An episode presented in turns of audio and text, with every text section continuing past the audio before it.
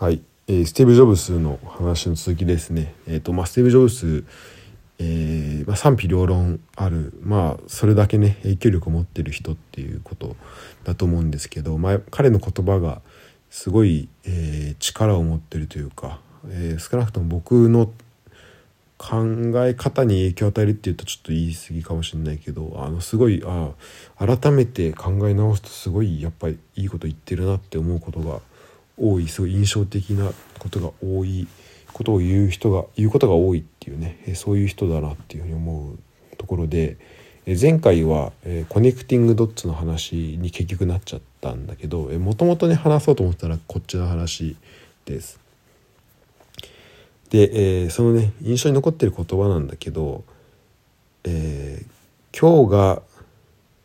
まあ、人生で最後の日だと、思ってたとした時に今あなたがやってることそれを、えー今日もしたいですか？っ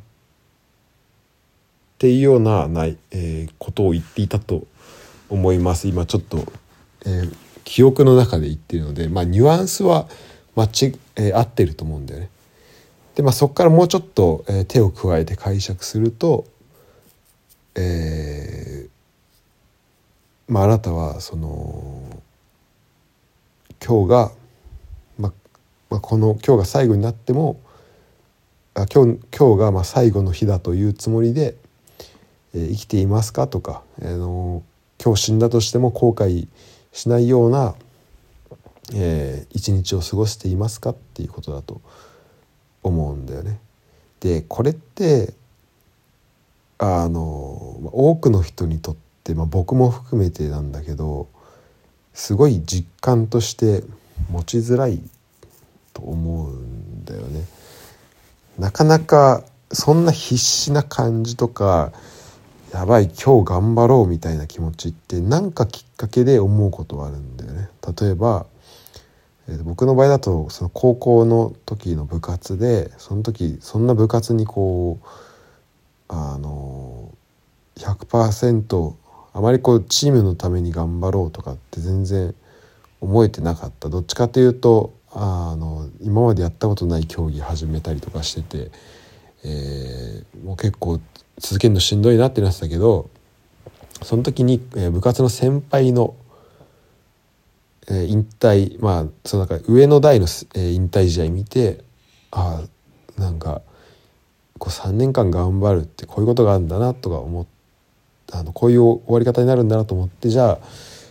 頑張ろうってねそこはきっかけになったりとかすると思うしあとまあ人によっては、まあ、結婚とか、えーなんか受験とか、まあ、いろんなこうターニングポイントがあると思うんだよね。でもそれってそでその時にじゃあ明日からがん明日とかまあ今日から頑張ろうみたいなでた、えー今回ねワールドカップがあってその負けた時、え今回敗退決まってしまいましたけどクロアチアに負けて。その時に今日から頑張ろうとかいや明日から頑張ろう俺は変わろうって思ってもその時の必死な感情とか思ってたことってまあなかなか続かないあののがまあ普通とは言わないけど、まあ、そういう経験をしたことがある人は多かったり、まあ、共感してくれる人もいるんじゃないのいるのかなっていうふうには思っています。でそういうだ僕もその経験はたくさんあって、まあ、そういうのも踏まえて言うと、えー今日が人生最後の日だと思って生きろっていうのは、まあ、言ってることはわかるけどなんかすごいこうあのちょっとこう理想ってぽく聞こえちゃうんだよねただのなんだろう理想に聞こえてしまってあまり現実味を帯びていないというかなんとなく別にあのその死っていうものをやっぱり意識することがないからね普段だと。っていうことがあってじゃあなんでそこでスティーブ・ジョブス言ったかっていうと、まあ、一個はそのあの結構末期末期の、えっと、膵臓がんだっけな、まあ、がんだったと思うんだよね。でそれにそこもあって、まあ、かなりこう自分が、まあ、死もう死ぬところに近いっていうこともあったからじゃあその言葉を、えー、本当に多分スティーブ・ジョブズはそれをその言葉を言った時はもう自分の自分にとってその死っていうものが、まあ、近いものだったと思うんだよね。だからもうあの本当にま心から思っていったことだとは思います。で僕も、えーと、そういうだから、まあ、そういうふうに思っていれば、えーと、じゃあ今日やってることって、えーとうん、なんだろうじゃあ今日死んだとして今日やってたこととか今までやってることって納得できたんだろうかってとか満足できるんだろうかとかじゃあそれできないんだったら何を変えたいのとかじゃあどうしたいの？あの何をそもそもしたいんだ自分はとか、まあ、そういうふうに思うことが、まあ、ある、えーまあ、そういうふうにつながっていくと思うんだけどで僕は、んと、その言葉で言うと、えー、今日死んだらそもそも言葉として、えー、今日死んだとしてごめんあのもともとの言葉がどれだったか覚えてないからあれなんだけどまあ概念としてねそのスティーブ・ジョブズが言いたかったこととして今日死ん死んだとして今日やったこと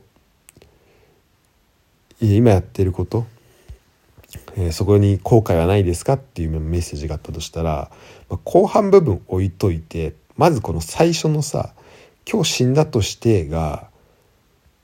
やっぱここが入ってこないと思うんだよね。この言葉が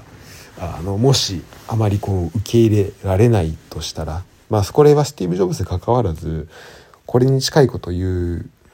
人はいると思うんだよね。本当今日が人生最後の日だと思って頑張れとか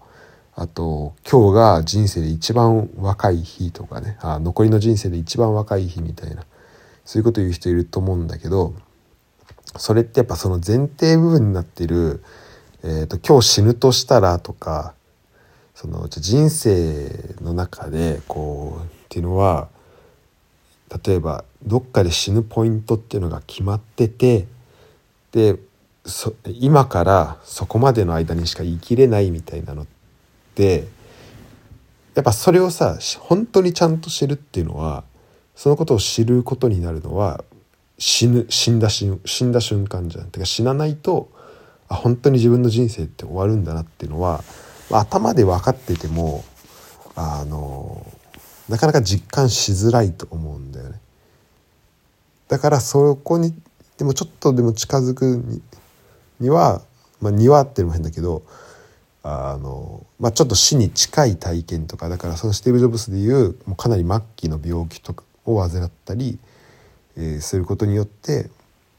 その自分その自分の人生が、えーまあ、永久に続くものじゃなくてどっかで終わりが来るものなんだなっていうのが、まあ、実感できる、えー、のかなと思います。思うしなかなかこうすごい平和なところに、えー、いたりするとまあ、それって起きない、えー、っていうところだと思うんだよね。だから例えば格闘技やってる人とか、まあ、のそういうあの体をすごい激しく使うスポーツやってる人とか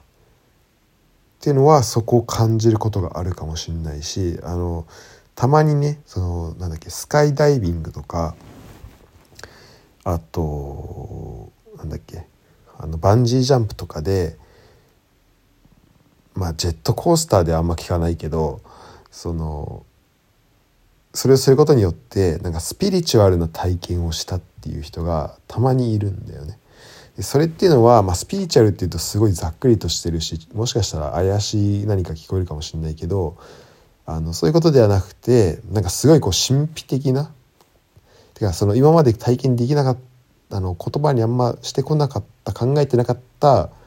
感覚っていうのが呼び起こされるものだと思っててでそれがもしかしたら、えっと、自分のその頭の中で、えー、その自分がもしかしたらか自分がいつ死ぬか分かんないからね。だから自分がこう結構まあ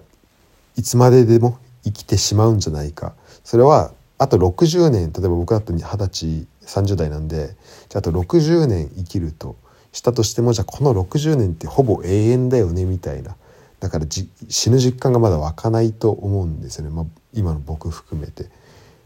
ていうところからあ僕自分っていつ死んでもおかしくないんだなってその半永久的なところからあここ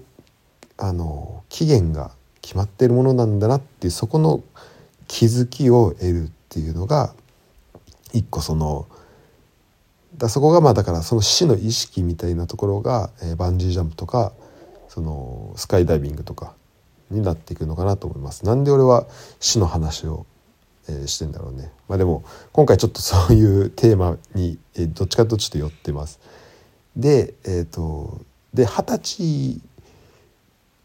えー、30に入ってくるとどうなんですかね。まあ、やっぱりでもでいろんな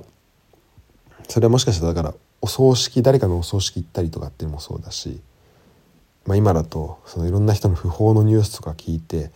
中にはやっぱり自分より若くしてとか自分と同い年ぐらいで亡くなってしまう人とかもいるし、まあ、そういう人の話を聞いても思い起こすそういうのをねあの人生ってやっぱこう時間が決まっててその間でやることやんないといけないなとかやり自分がやりたいことやりたいなっていうふうに思うことは、えー、あると思うんだけど、えー、で僕も、まあ、それに近い、えー、経験をしたことがあってっていうのを、まあ、今、えー、言いたくてこれを撮っています。でそれがどういう体験だったかっていうと、えー、具体的には2015年のね10月かなのあのシャルリエブドの、えー、襲撃事件あとまああのフランスとねイングランドだっけその時、えー、と代表が、えー、サッカーの試合をしていた時の、まあ、その周辺で起きたえーまあ、一連のね、えーと、テロ事件ですね。なんでまあパリで起き、えー、フランスで起きたテロ事件。それがまあ2015年でさらに言うと2016年の、えー、と7月14日かな？えっ、ー、とそうだね、えー、とパリの、えー、と革命記念日の日に、えー、起きた、まあ、ニースでの、えー、テロ事件だったり、まあ、その辺りかなりこうテロがまあ、すごい多かった。特にあのえっ、ー、とアイシス今何て呼ぶのが正しいんだろう。IS とかね ISIS とかね。えー、まあ、いろんな呼び方ありましたけどえっとまあ Islamic State ですね、えー、もう結構活動が、まあ、今よりあの活発だったし、まあ、リクルート活動とかもすごかったしあのあフランスだけじゃなくてマンチェスターのそのコンサートでテロがあったりとかまあその無差,、まあ、無差別の殺傷事件っていうのはたくさんあったんだけどで僕は、えっと、2015年の7月6月末かに、えっと、フランスに着いてで、えー、最初2ヶ月はあのビシーっていう、えー、フランスの、えー、もともと首都だったところですね。に、えー、2ヶ月語学学校で留学をしてて。で、まあ、フランス語にちょっとまあ本当にちょっとだけ慣れてきたぐらいの時に、えー、ナントっていう町に移動して、まあ、そこから大学の生活を2年間始める。でその始まったのが9月ですね。で、えー、まあ1ヶ月経って、まあ、生活もまあちょっと落ち着いてきたかなぐらいのところで、えー、朝起きたら、えー、そのテロの事件があったと。で、えっとまあ、パリであったというところなんですけどでその時僕はまだパリには1回行ったことが、えー、と多分フランスに着く時にシャルル・ド・ゴールに着いたんだけどでもそっからもうシャルル・ド・ゴールから直接リヨンまでしあの TJB っていうね新幹線で移動しちゃってたんでパリの市内がどういうものなのかっていうのを全く見ない状態で、えー、あの最初4ヶ月過ごしていたんだよね。っていうのもあったからそのパリっていうものがどういう街だったのかっていう実感はまああんまり湧いていなかったんだけどいやでもここであのまあ言ってもなんとからパリまでまあ電車で2時間ぐらいで行けてしまうんであこんなになんだろうな同じ国でテロが起きてしかもまあ規模も凄まじい規模のテロテロだったし、えー、でそこがね、まあ、一個その表現の自由的なところと関係することもあったりしたんでいやちょっとなんだろうなやっぱそれはいその時は何で起きそれが起きたかとかっていうのはちょっと理解しきれなかった部分はあったんであったし、まあ、実感しづらい部分はあった。それでも、うんと、そのそれを、えっと、フランス着いたばっかの頃より頃よりはだいぶいろいろこう考えれるようにはなっていて着いた頃2015年のその7月にはえっと、それこそ僕が着いた翌日あ6月かな。着いた翌日の朝とかにホストファミリーにのお母さんに俺まあほんとその時フランス語喋れないかったからなんかねアムステルダム電車でテロみたいなことぐらいだけ聞いた。だから何が起きたかちゃんとその時は理解できなかったけど後々聞くとその日にえー、その前の日かに、えっと、アムステルダムからパリ行きの電車に、えー、の電車の中で、えーまあ、テロの,、まあその無差別の殺傷をしようとした人がいてそれを、えー、男の旅行中の3人組が止めたみたいな。それが、えっと、映画になって、えー、今なんだっけなパリ発何時何何時何分発パリ行きみたいなそういう映画で、えー、公開されてえー、いるんだけどそれの話を聞いた時は、まあ、まずねそのホストファミリーがフランス語で喋ってるから、まあ、あまりそれをちゃんと理解できて、まあ、状況をね正しく理解できていなかったこともあるんだけどあでもあこういうあ怖いなっていうところ？でもやっぱりそれもあんまり実感湧かなくてあんまその自分の身に降りかかってくるだろうなっていうところはそこまでなかった。ただでもその、えーと、初めてあのフランスに着いた時の空港でその警備員のその巡回してる人あれ軍隊なのかな？の人がまあなんだろう。すっごいいかついね、マシンガンなのかな？をこう持ってもう歩いてるのを見てあなんか日本とは全然違うなっていう。そこでちょっとだから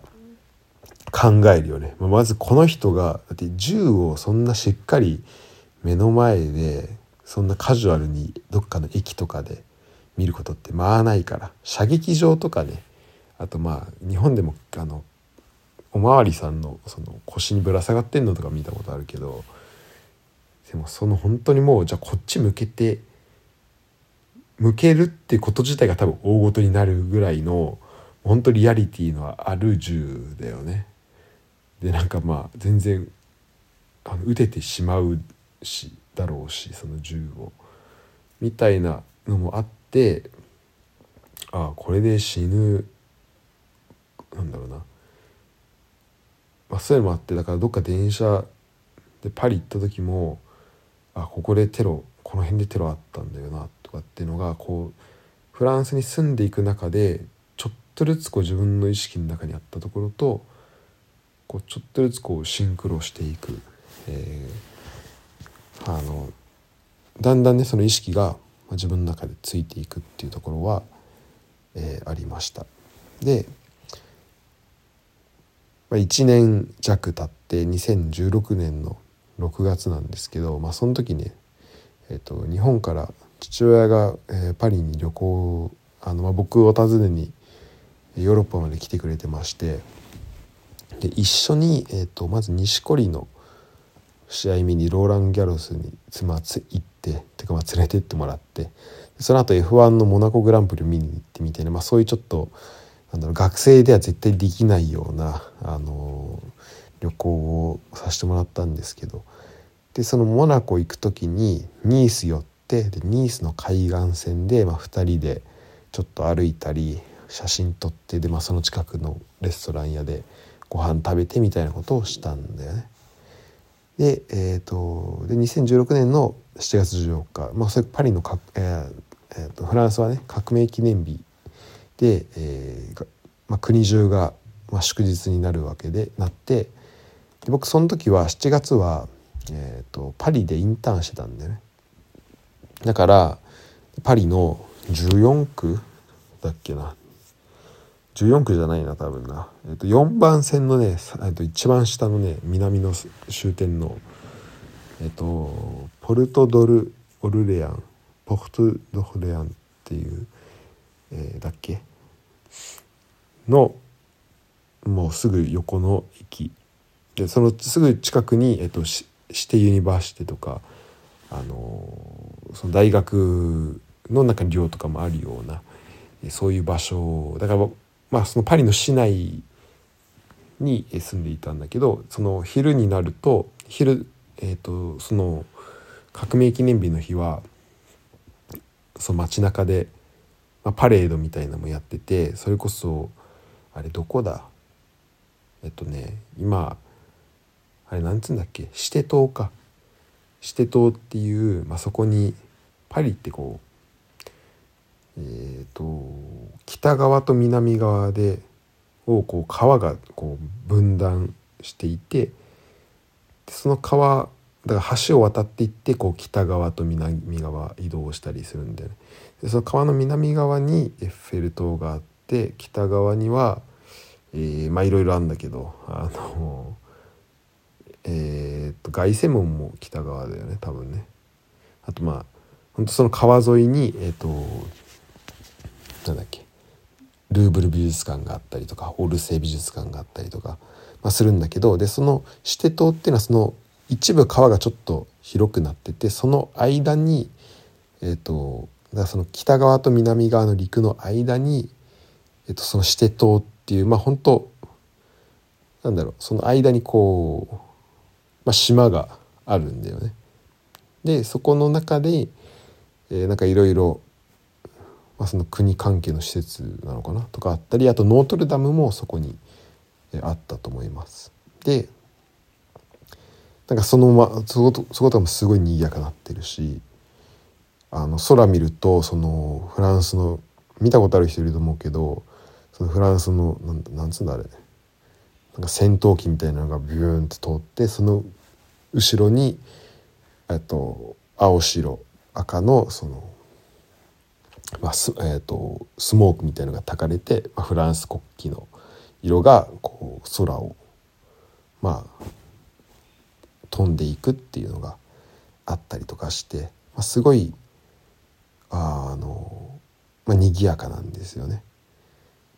で、まあ、ちょっと街中をちょっといろいろ回った後に夜は、えー、花火があるんだよね。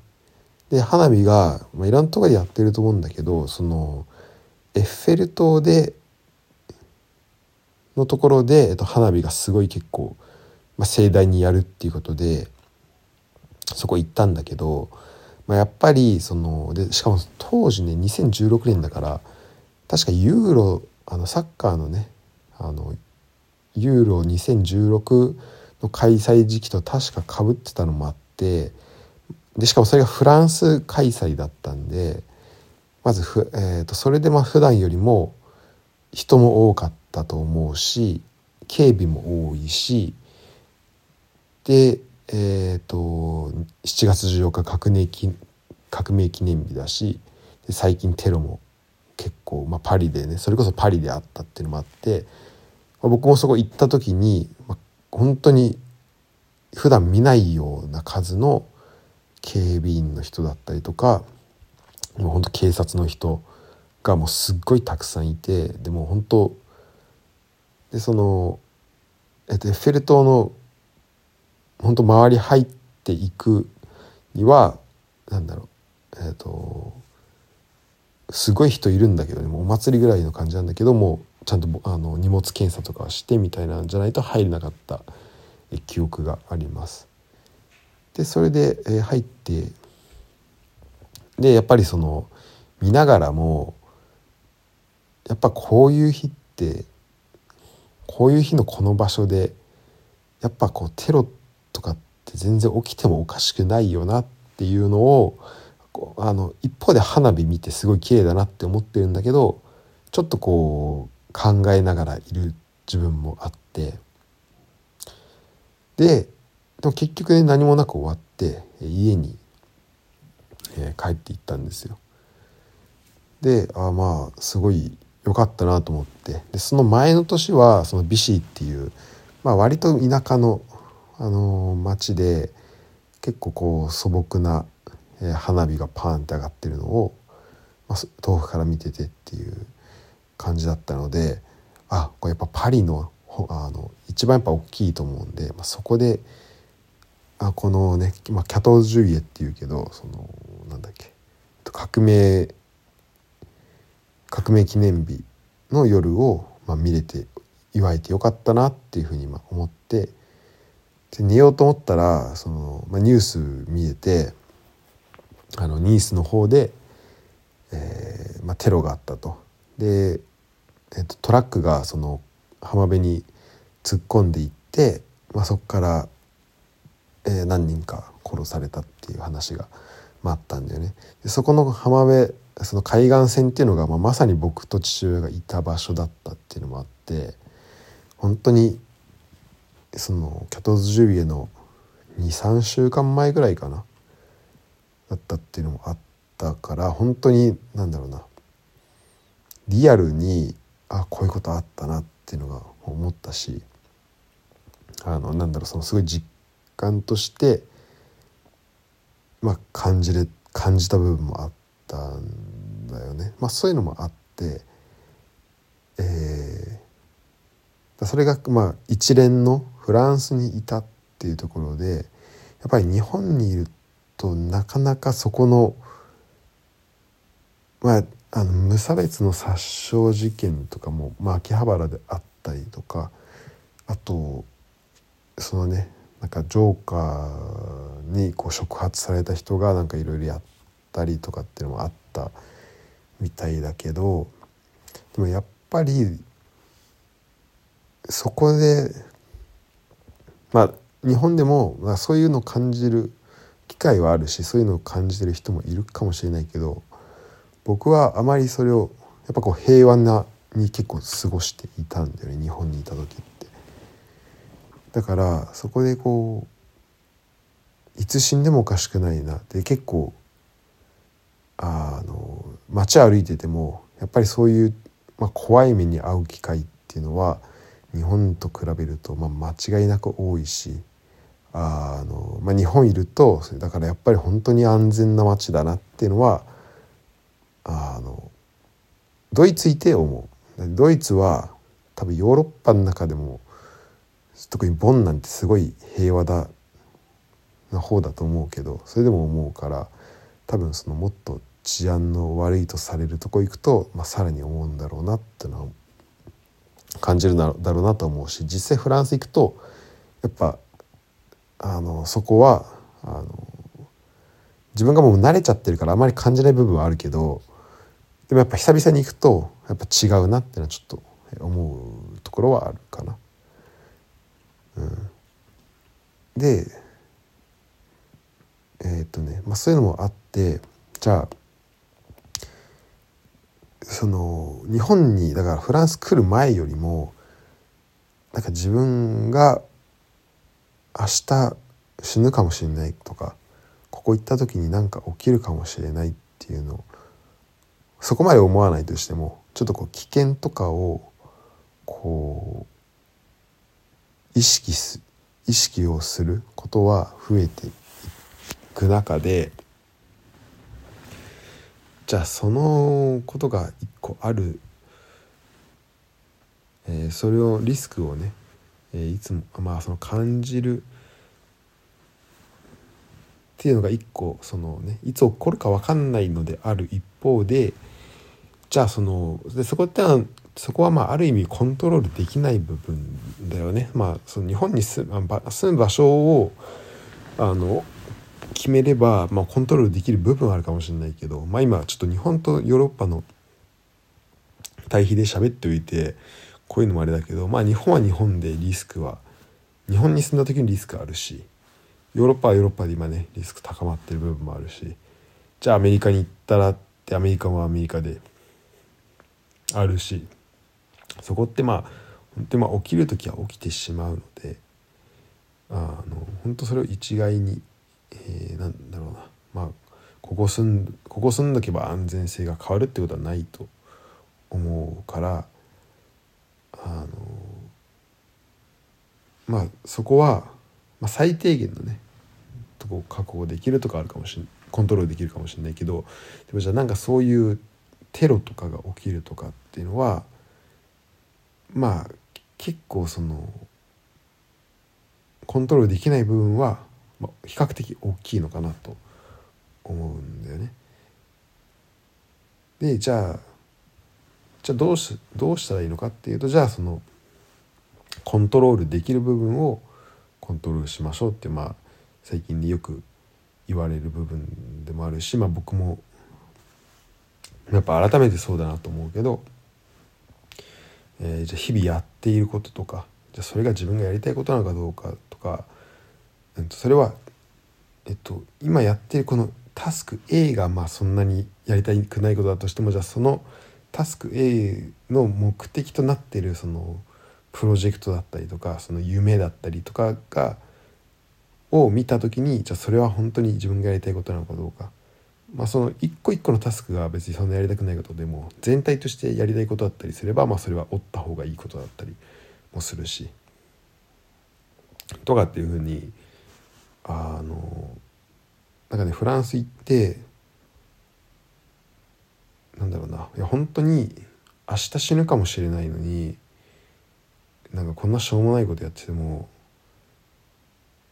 なんだろうな。あんましょうもないことしたくないなっていうふうに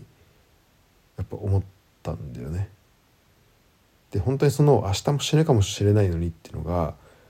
なんだろうな。かっこつけていったりとか誰か聞いたのを言ってるわけではなくて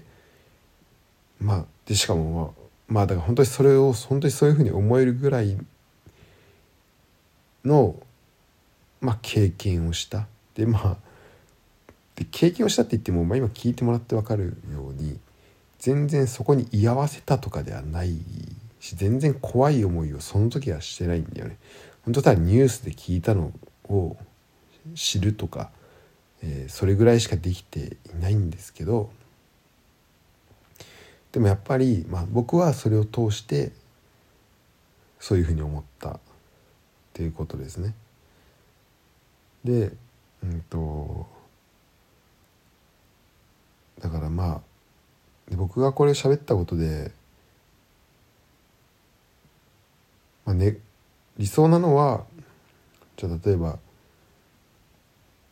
うんとまあ多分これ聞いてじゃあその同じような、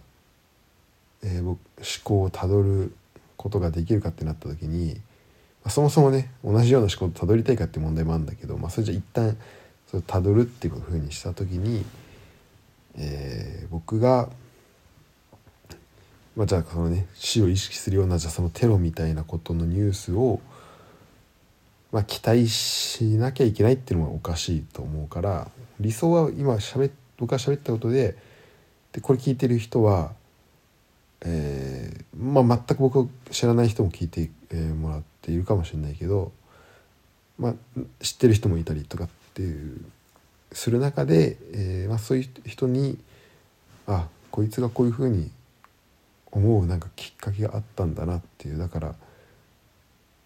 なんかまあそこだけでも、えー、と知っといてもらえたら嬉しいなっていうふうに思うしじゃあそこで、うんと、なんだろうなじゃあ自分はどうなんだろうっていうふうに、えー、もし考えるきっかけに、まあ、なればいいのかなっていうふうに、えー、思いますし僕も今これ喋っててなんかいろいろ思うことが、まあ、さらに出てきたので、まあ、その辺の話はねまたどっかでできたらいいなと思います。ということで、え30分以上話してしまいましたが、えーここまでにしたいと思います。長い間ありがとうございました。